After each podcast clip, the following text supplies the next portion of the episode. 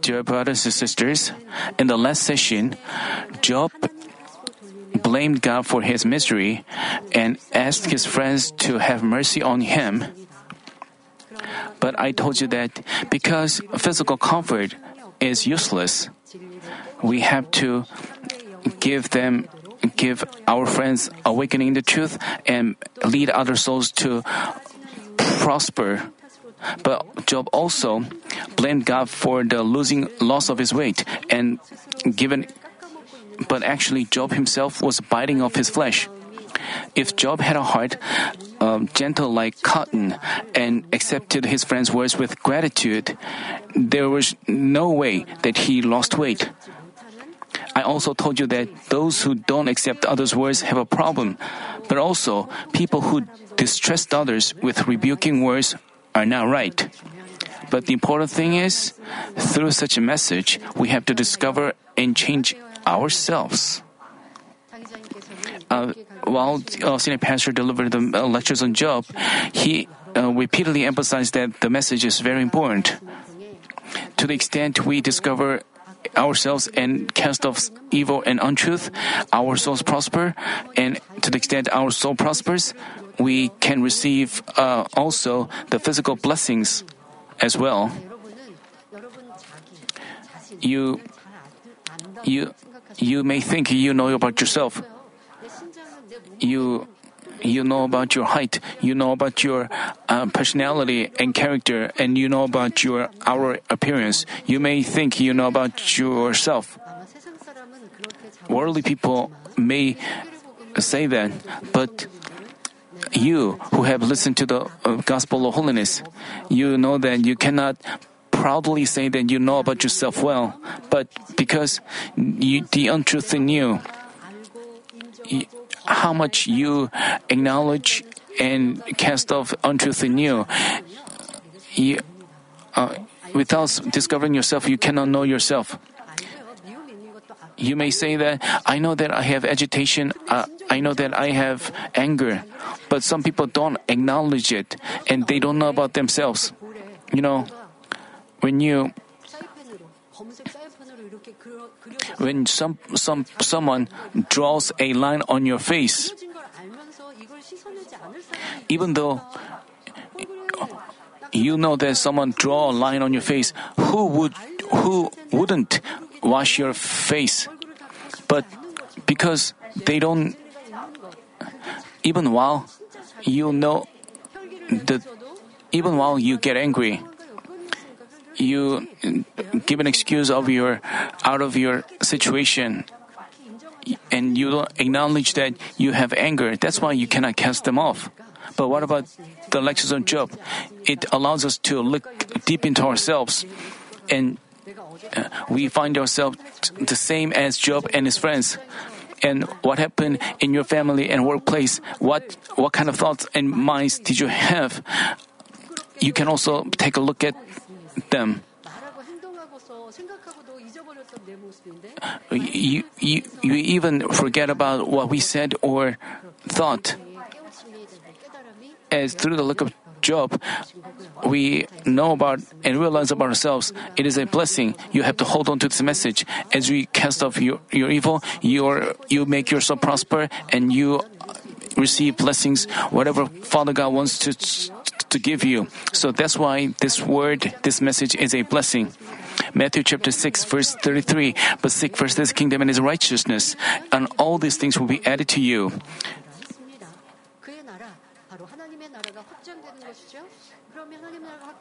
And when to his his kingdom seeking first his kingdom means praying for the church and praying for the what and what is his righteousness? It is to achieve his righteousness in us. The reason that God created us is to become his true children that resemble him. That's why he cultivated us. So what we have to pray for? We have to pray for sanctification, pray to cast off sins and evil. This is Also, 3 John chapter 1 verse 2 says, Beloved, I pray that in all respects you may prosper and be in good health, just as your soul prospers. As said, the secret to receiving both spiritual and physical blessings is making our souls prosper. Therefore, as you listen to this message, I pray in our Lord's name that you discover and change yourselves so that you can have all things go well as your soul prospers and enjoy blessings of good health. Continuing from the last session, Job kept on complaining today. He said in chapter 19, verses 23 and 24, Oh, that my words were written. Oh, that they were inscribed in a book. That with an iron stylus and lead, they were engraved in the rock forever. Job wished that what he said and went through were written in the book and engraved in the rock forever with an iron stylus and lead.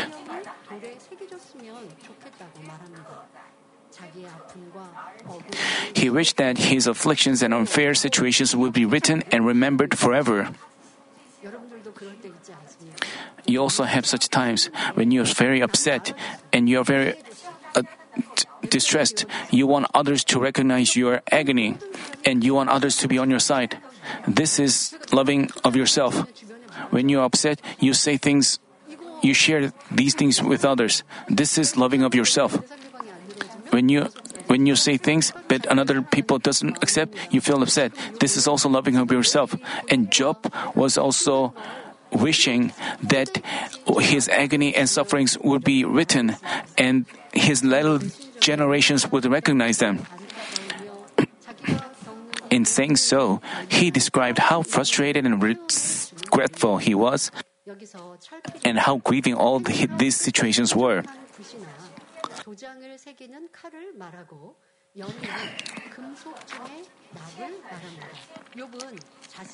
Job was concerned that if his unfair situations were written in a book, it would be erased or ripped apart. That's why he wanted it to be engraved on a solid rock and preserved for long. This indicates that the this indicates the severity of his grief, afflictions, and grief, and grudge. Brothers and sisters, have you ever seen anyone facing some unfair situation and saying something similar? Or have you yourselves said things like, Who would notice this unfairness I'm suffering? Who would heaven know it? Would earth do? Where should I have this recorded? I'm so resentful to death. Even among believers of God are those who claim God knows my unfairness and struggle to prove their innocence. But this indicates that they have evil in heart and lack faith. There's a Korean there's a Korean saying that goes, engrave enmity in water and inscribe someone's favor on a rock. It tells us that in relationships with others, we have to let go of the loss or unfairness we've suffered like water flowing away, but always remember the favor we've received.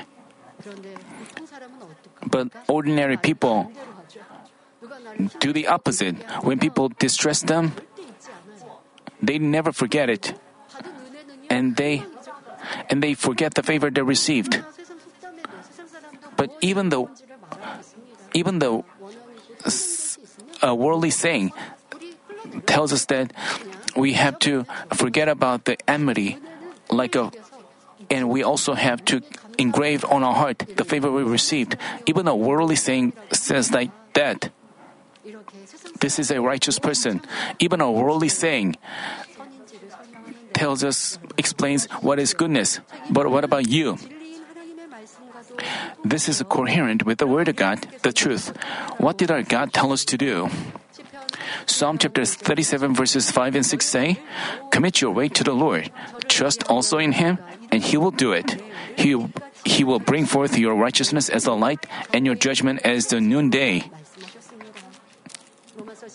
And as we uh, and we find in Romans chapter 12 verse 19, never take your own revenge, beloved, but leave room for the wrath of God.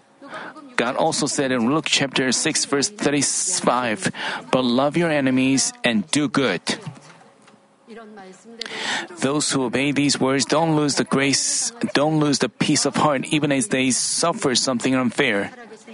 Because they stay faithful and bold before the living God, they silently rely on Him, not placing the blame on anyone.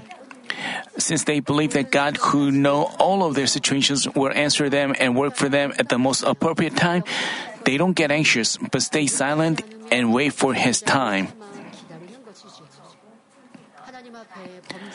Uh, since they've dwelled in the light, not committing sins before God, they don't feel resentful but stay in peace with spiritual faith.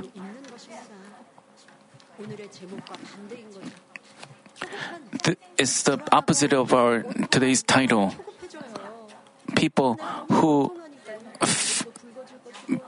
who are so they they don't know what they have to do. They feel anxious and they're disturbed. They have such hesitation. They cannot control their feelings. They don't have the peace of heart as they work. But those who, the righteous people who, who commit everything to God, for this, you shouldn't have wallowed sin before God. And you know that you know, those who have sins, those who don't acknowledge their sins, they don't.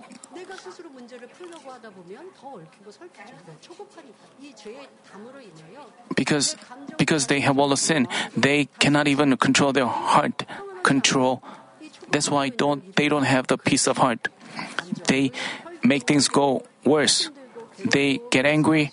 Ill feelings arise in them. They lose weight even though they eat, they don't feel like they were eating. They live in such anxiety. But as I told you, righteous people who commit things to God, those who don't have all of sin, they don't feel anxious. So once they commit things to God, they have a peace of heart, believing that Father God would work things out uh, as they entirely put their trust in the living God, just as all things become evident when the light shines the darkness, their righteousness will be revealed, giving them the glory of victory. Thus, we have to forgive, endure, and wait according to God's word.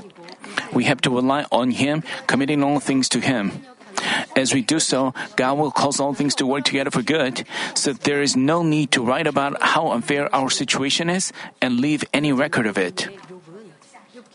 Job went on to say in chapter 19, verses uh, 25 and 26, As for me, I know that my Redeemer lives, and that and at last and at the last he will take his stand on the earth. Uh, even after my skin is destroyed, um, yet from my flesh I shall see God. Uh, earlier, he wanted his uh, anguish to be written in the iron. I mean, but now Job speaks as if, you know, Job stated his sentence with, as for me, which indicates that he was somewhat uncertain.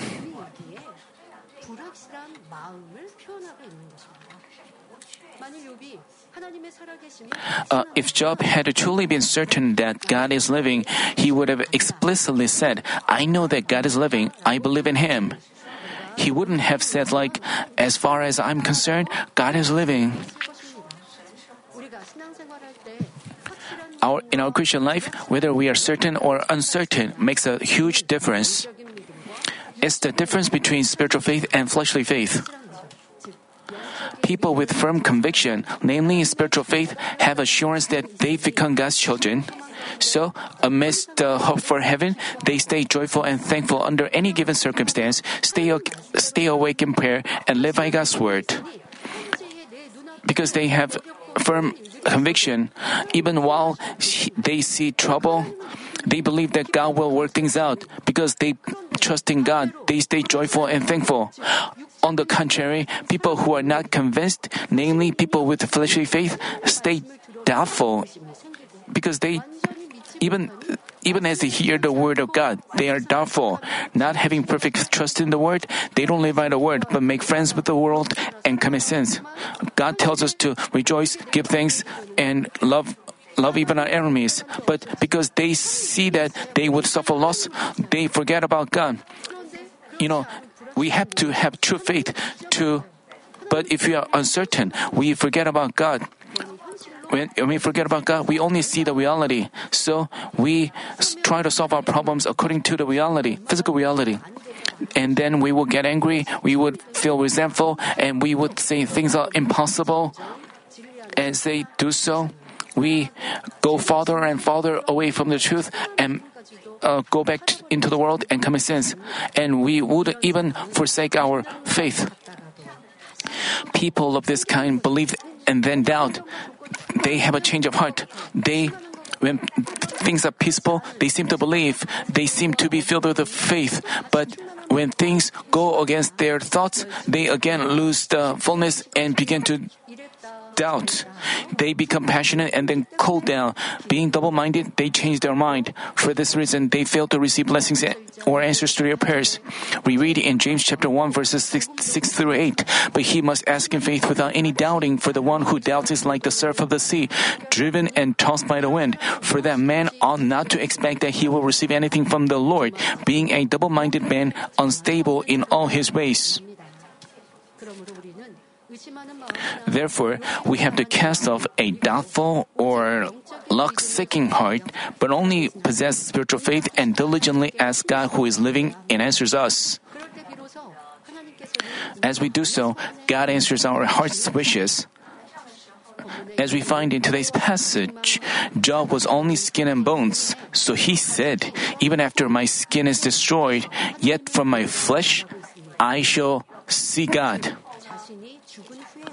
He meant that he would see God after his death. He also said this with weak conviction. He also said this with weak conviction, just based on what he'd heard.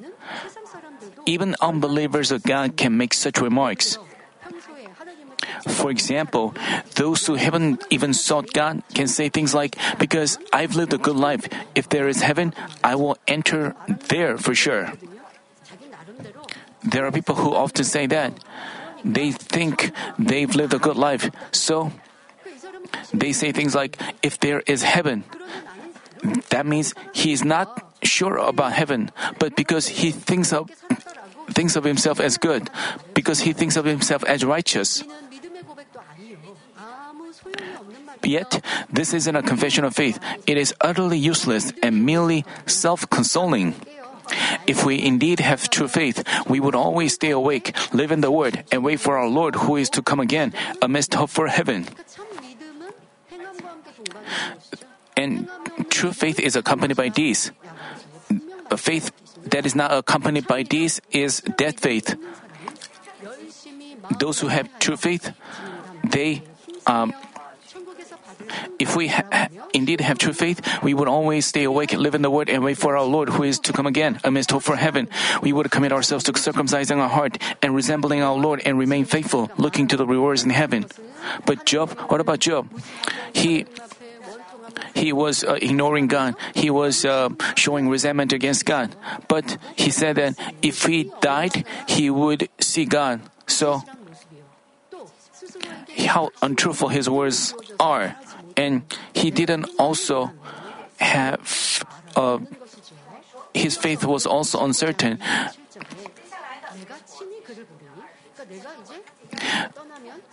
Job went on to say in chapter 19, verse 27, Whom I myself shall behold, and whom my eyes will see, and not another, my heart faints within me.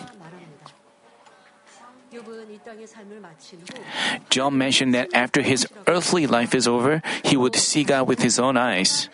And he said that because he'd heard and learned about God and sincerely served him by way of burnt offerings, God wouldn't be unfamiliar to him. But actually, if Job had met God in person, he would have definitely asked, God, why have you allowed me such sufferings? Job was in such a state. Uh, do you think Job could have seen God boldly with such words and attitudes? He had complained and showed resentment against God. Do you think Job could have seen God boldly? Previously, he gave burnt offerings to God and feared and served Him, but now he was resenting God and describing Him as a bad one. Then, how could he have dealt with how could he have faced him with a bold heart? He was actually not confident. For this reason, he confessed that his heart fainted within him. That's why he said um, his heart fainted within him. After this service is over, and and and when the um, uh, it's better for you to read the passage of the sermon in advance. And if you read about the meaning of the passage, it will be more interesting to listen to the message. You know, Job said that he was. Um, he, when Job said that if he, if his soul leaves his body, he would see God. He would see God in person, and he w- would be able to see God boldly. But he went on to say that his he he his heart f- fainted within him. So it's better. So it's so I recommend that you read the uh, next uh, sermon's passage in advance and try to figure out its meaning. As he um, as Job thought about the moment when he would meet God, his heart couldn't help but faint within him. In the verse, one's heart fainting within him means he's very anxious and uneasy. Today, today, even among believers are those who are anxious and uneasy.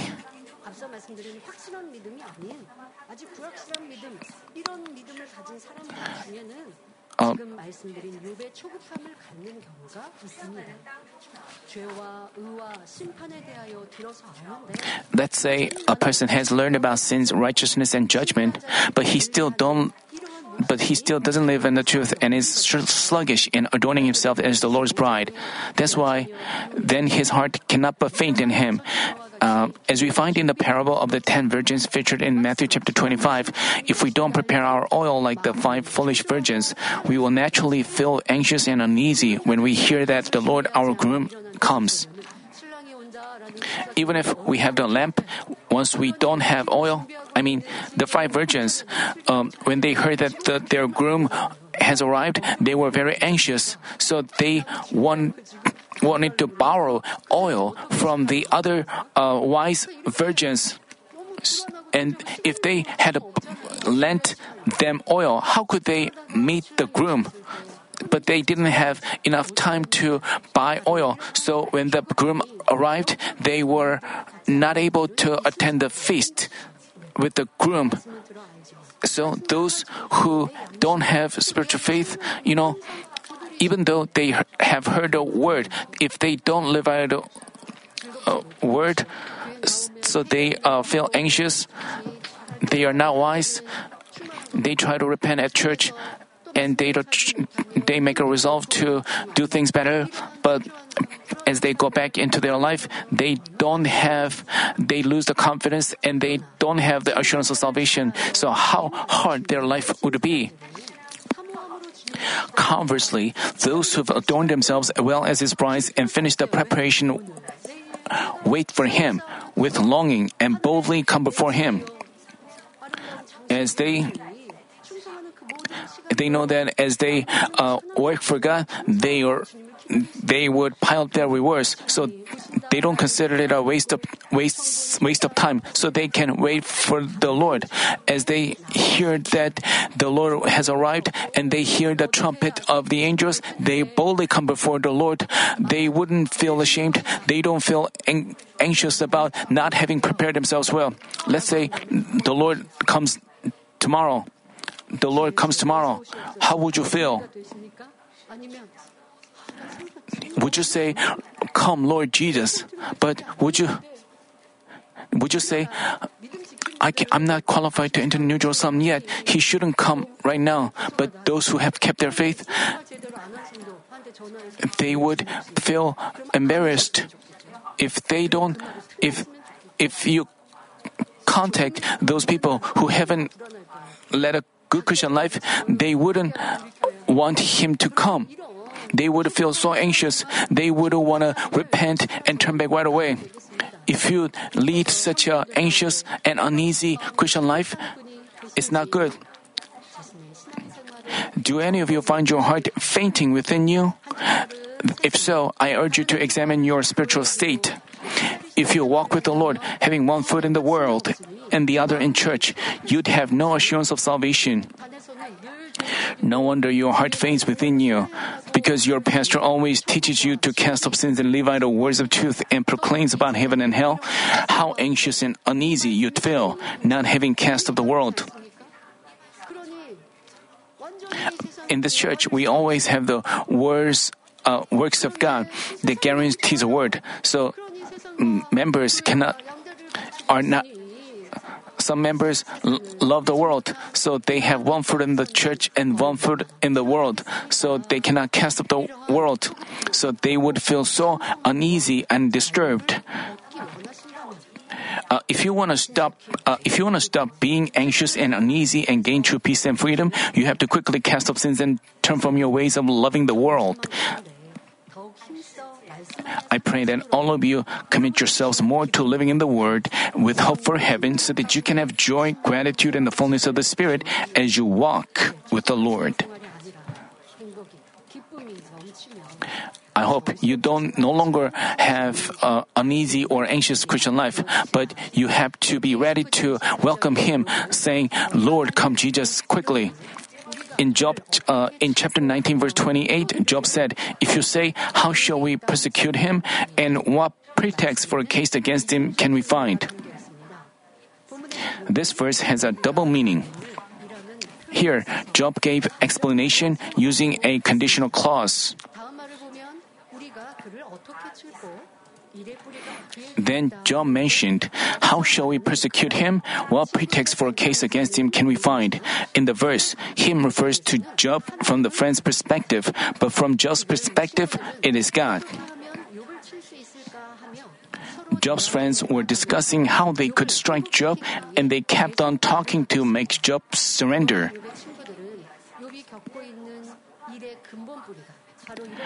So far, Job's friends had argued that what Job was going through originally resulted from Job himself.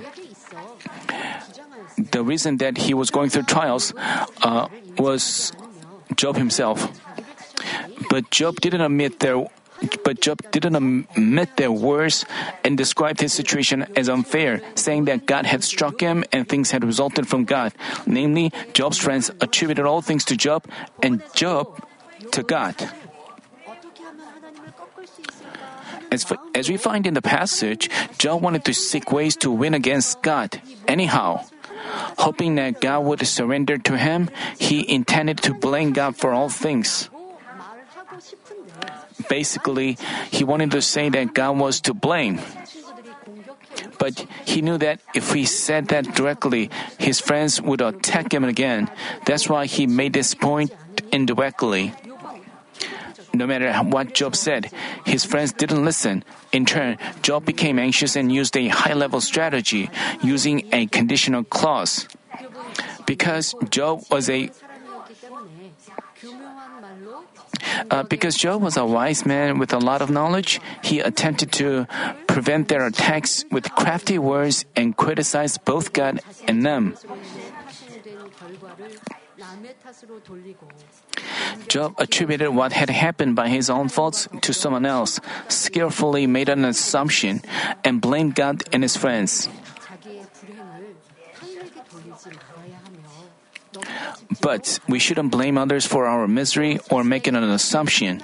Also, we should prevent our prevent others from being tormented by our own tribulations. While we ourselves have to take responsibility, if we involve others, we are being cowardly and crafty.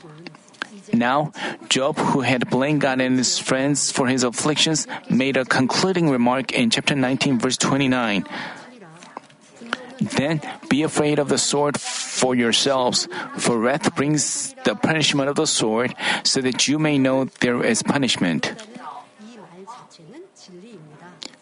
His statement, Wrath brings the punishment of the sword, is a truth. Usually, when people suffer a loss or see things not going as they please, they feel angry. Once they burst with anger, fights occur, which may even lead to violence or murder. By the way, as Job stated that wrath causes the punishment of the sword, he was being threatening and extreme. He meant to say, Because you guys tormented me out of anger, you will face judgment for that. As Job said, wrath brings forth disasters and gives us no benefits. God is the one who makes sure to judge things between good and evil. Now, Job was threatening his friends according to the principle of the truth. But even when another person gets angry with us and spits on us, we shouldn't threaten him. How did our Jesus act? Being totally sinless, he was flogged, wore the crown of thorns, and went through excruciating pain on the cross. Still, he prayed to God, Father, forgive them, for they do not know what they are doing.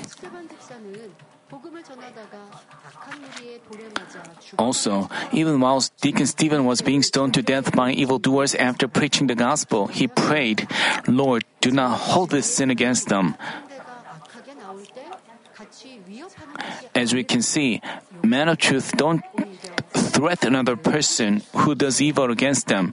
Rather, they forgive him and offer a prayer of love for him.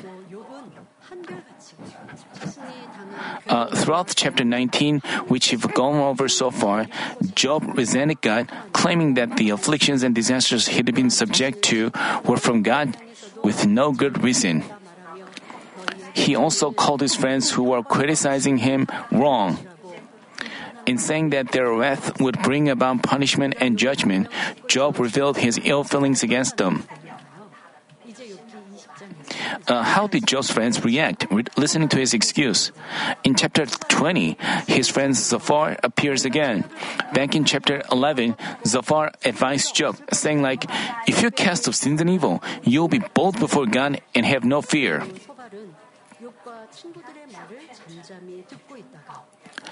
Uh, having listened to Job and his friends in silence, Zophar resumed talking. We read in chapter 20, verses uh, 1 and 2 Then Zophar the Naamathite answered, Therefore, my disquieting thoughts make me respond, even because of my inward agitation. Earlier, Job mentioned that his heart fainted within him. I explained that as Job imagined the moment of meeting God after his death, he felt afflicted, so his heart fainted within him. Because he had no confidence, he was uh, ashamed. Job had complained and grumbled against God, and thinking about meeting God in that state afflicted him. In turn, he felt anxious and uneasy. And in this verse, Zophar mentioned his inward agitation, which was different from Job's feelings. Zophar felt that everything he and his friends said in rebuking Job was actually what he himself had to be reproached for.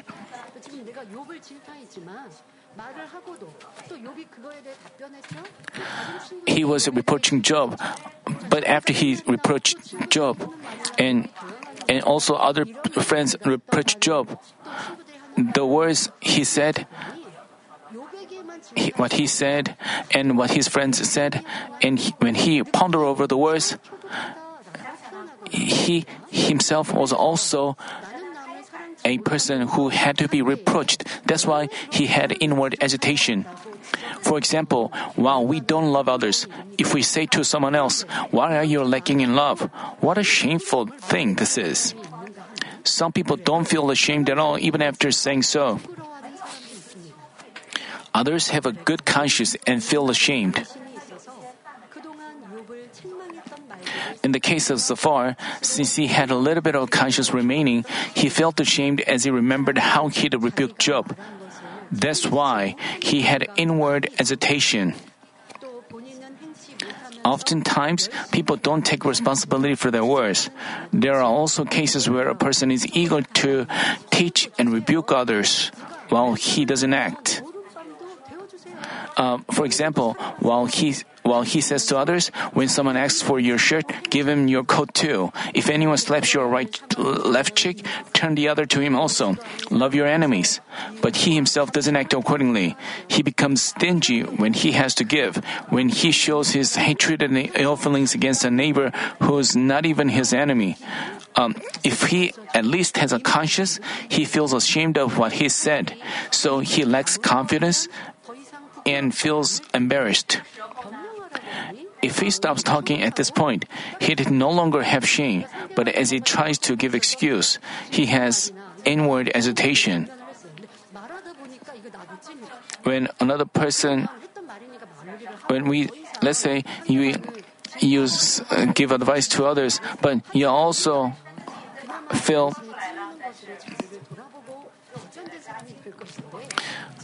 but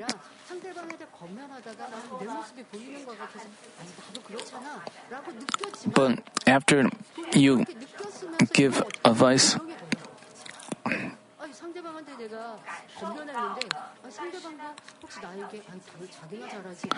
when let's say you give advice and you're afraid that other people wouldn't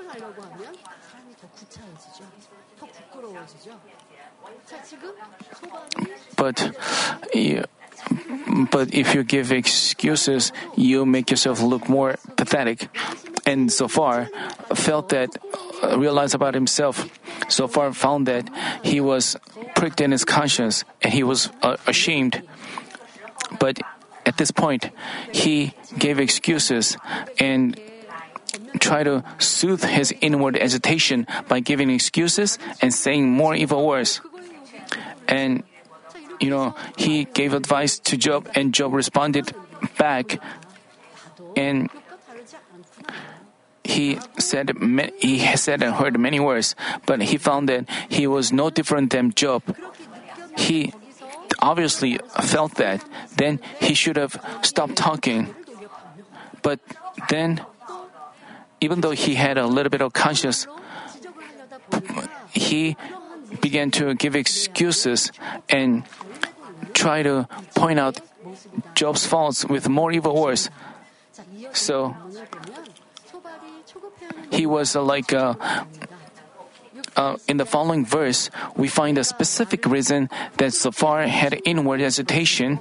He said in chapter 20, verse 3, I listen to the reproof which insults me, and the spirit of my understanding makes me answer. Through his conscience, Zophar felt that what he said with his friends in rebuking Job was like insulting himself. Zophar felt like he was reproaching himself because he realized that he'd failed to act according to the words just like Job. As he found himself being the same person as Job, he was ashamed and developed inward hesitation. Here, Zophar said, The spirit of my understanding makes me answer. Uh, we can figure this. We can figure out this word only by discerning in the truth. You know, how could a person with inward agitation say words of understanding?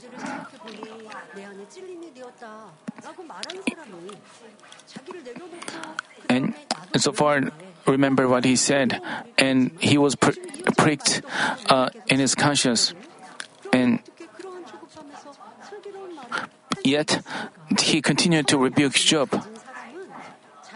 So, how could so he, uh, when a person with a good conscience has his faults pointed out, he turns from his ways or keeps silent. But people with a lot of evil give pathetic excuses and put the blame on others. In doing so, they do various evil acts. As they reflect on the words they've come up with in an effort to give excuses, they consider them words of understanding. For example, when another person hurts them with a single word, they retaliate with two or three words. When the person is at a loss, having no words to give in response, they may feel they may feel so refreshed, thinking, "I'm a man of wisdom and understanding." But in light of the truth, what foolish and evil people they are.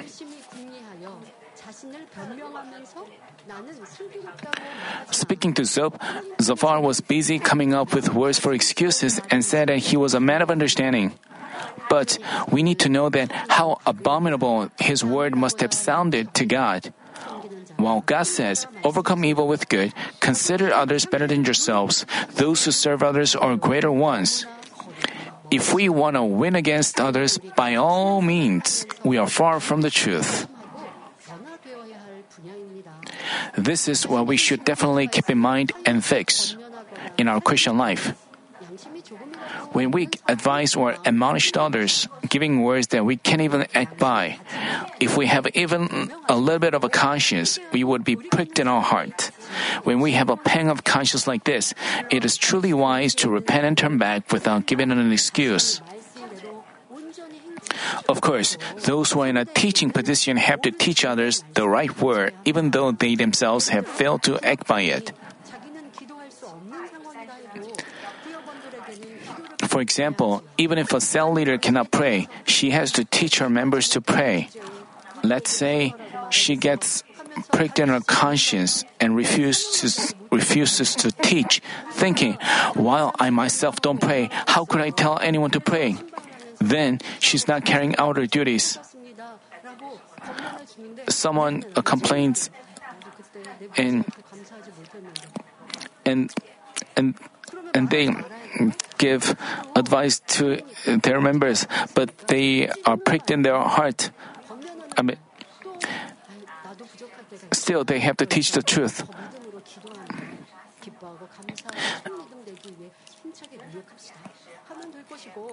They have to encourage and if they are pricked in their heart, they have to pray about that and change. And to the extent they change themselves, they are accompanied by the authority.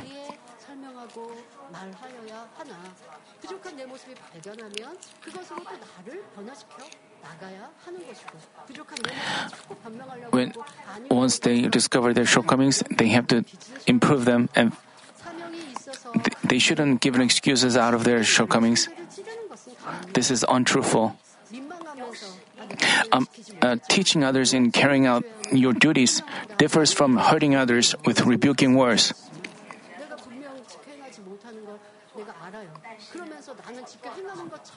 If you uh, while you don't act, if you rebuke and reproach others, this is evil. I mean,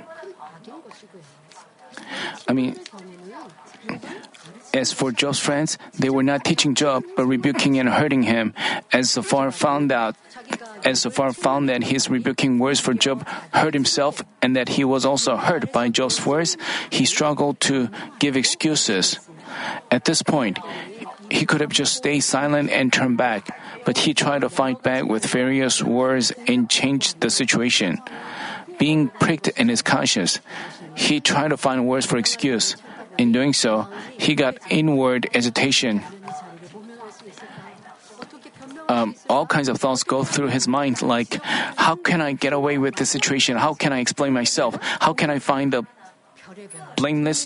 Uh, uh, brothers and sisters, I want you to check yourself now.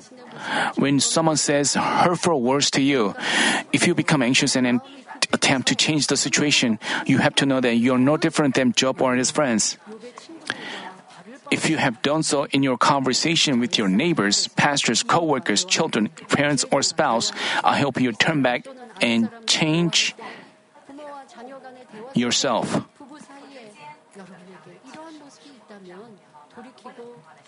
When someone rebukes and advises you, if you accept the words, repent, and turn back, you can promptly achieve a heart of truth. But not doing so, some of you don't want to be rebuked or acknowledge your faults. When another person rebukes us, we are reminded of his shortcomings. So we begin to ignore him, and this is evil. And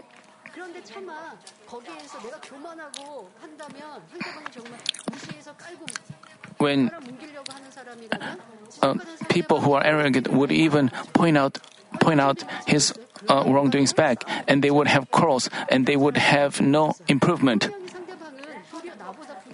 If you are ready to change yourself, if you pursue goodness, even you would accept the advice even from a person who has committed a fault.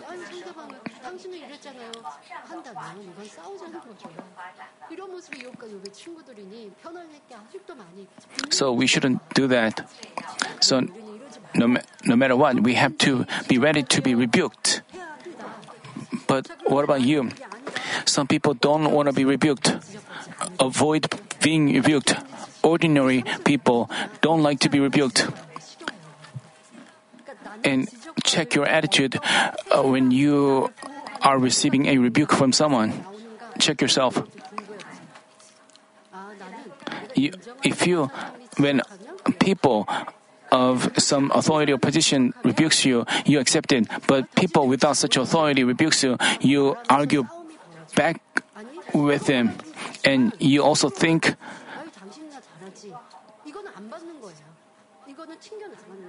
and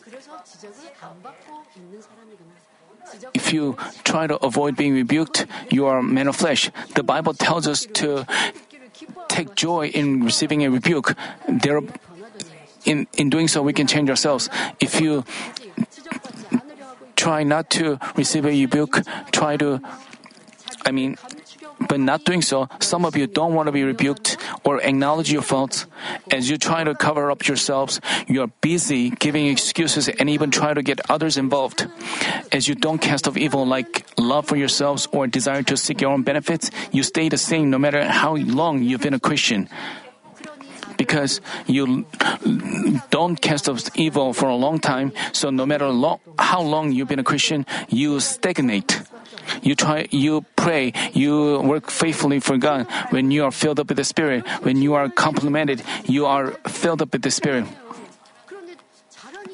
When you are, and but when you are rebuked, you, you you, you blush, and you begin to say evil words. That way, you cannot improve yourselves. You, so, some of you, even if you pray, you stagnate, become stagnant. You have to discover yourself. As we find in Acts chapter 7, verses 51 through 60, when Deacon Stephen was dying a martyr, evil people had their faults pointed out. In turn, they developed agitation and committed a great evil towards the people who professed to believe in God but didn't circumcise their hearts. He gave a rebuking word in the truth. You men who are stiff necked and are circumcised in heart and ears are always resisting the Holy Spirit. You are doing just as your fathers did. Then the evil people were pricked in their heart and began gnashing their teeth at him. Then, being full of the Holy Spirit, Stephen looked to heaven and said, Behold, I see the heavens opened up and the Son of Man standing at the right hand of God. Hearing this, they cried out with a loud voice, covered their ears, rushed at him together, and stoned him. The evil ones covered their ears since they hated to hear Stephen's rebuke. Being consumed by agitation and anger, they committed a tremendously evil act. When you are rebuked, when you are admonished, if you have such agitation, get angry, and quarreled, you have to know that this is evil and you have a desire to love yourself and protect yourself. In doing so, you only stay in flesh. You have to know that. You know, the Bible tells us that even Deacon Stephen uh, manifested power, but so when even this man of power pointed out their faults, those evil people were pricked in their and they, you know, those evil people responded in evil. If when good hearted people receive a rebuke, they give thanks. You have to check whether you are an evil person or a good person. If you are, you have to wisely, you have Brothers and sisters, if you long for sanctification, we have to repent and turn back when we have our faults pointed out. No matter the case, we shouldn't have agitation. As said in Proverbs chapter 15 verse 28, the heart of the righteous uh, the heart of the righteous ponders how to answer, but the mouth of the wicked pours out evil things. We shouldn't get carried away by our feelings in any circumstance, but deeply meditate on things. Uh, as we do so, we wouldn't become anxious, give pathetic excuses, or find fault with another person. Rather, we can talk with a broad heart. Still, if he says hurtful and offensive words against us, we have to stop talking right away. It'd be better to walk away and not quarrel as our Jesus did. If we don't do so but develop agitation, we'd have ill feelings arise and break peace with them, and God wouldn't be pleased with this. Keeping this in mind, I hope that all of you can have your heart under control in the truth. Let me conclude the message, dear brothers and sisters. Proverbs chapter 16 verse 32 says, He who is slow to anger is better than the mighty, and he who rules rules his spirit than he who captures a city. Proverbs chapter 4 verse 23 says, Watch over your heart with all diligence, for from it flow the springs of life. As said, it is crucial that we guard our heart in the truth no matter the circumstance. When people fail to keep their heart in conversation, they have agitation and then ill feelings arise. When ill feelings arise, they blush their face, they get angry, and their eyes look frightening. As they don't bear their cannot bear their ill feelings, they begin to say curse words or harsh words or even throw a punch at another person. God is not pleased with this, and the enemy devil rejoices. Those you know, the Holy Spirit can be heard when our heart is calm as a lake. So, when we have agitation and ill feelings, we cannot hear the voice of the Holy Spirit. Then, how can we hear the voice of the Holy Spirit? First, we have to achieve a heart of truth. Because God is the light, goodness, love, and truth itself, God only works th- the Holy Spirit, which is the Spirit of God, only works through the heart of the truth. So, to hear the voice of the Holy Spirit, we have to, to we have to do these two things together. First, we have to cast off the thoughts of untruth and the fleshly thoughts that hinders us from hearing the voice of the Holy Spirit. Second, we have to fill our heart with the truth. No matter how much we pray and pile up knowledge, if we insist on our thoughts, we can hear the voice of the Spirit. Therefore, I hope that all of you throw away untruth from your heart, replace it with the truth, and diligently shatter fleshly thoughts, so that you can always clearly hear the voice of the Holy Spirit and be led onto the prosperous way always.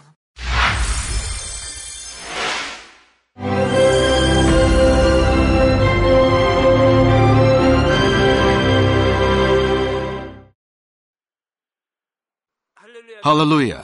Almighty Father God of love, please lay your hands on all brothers and sisters receiving this prayer here in attendance.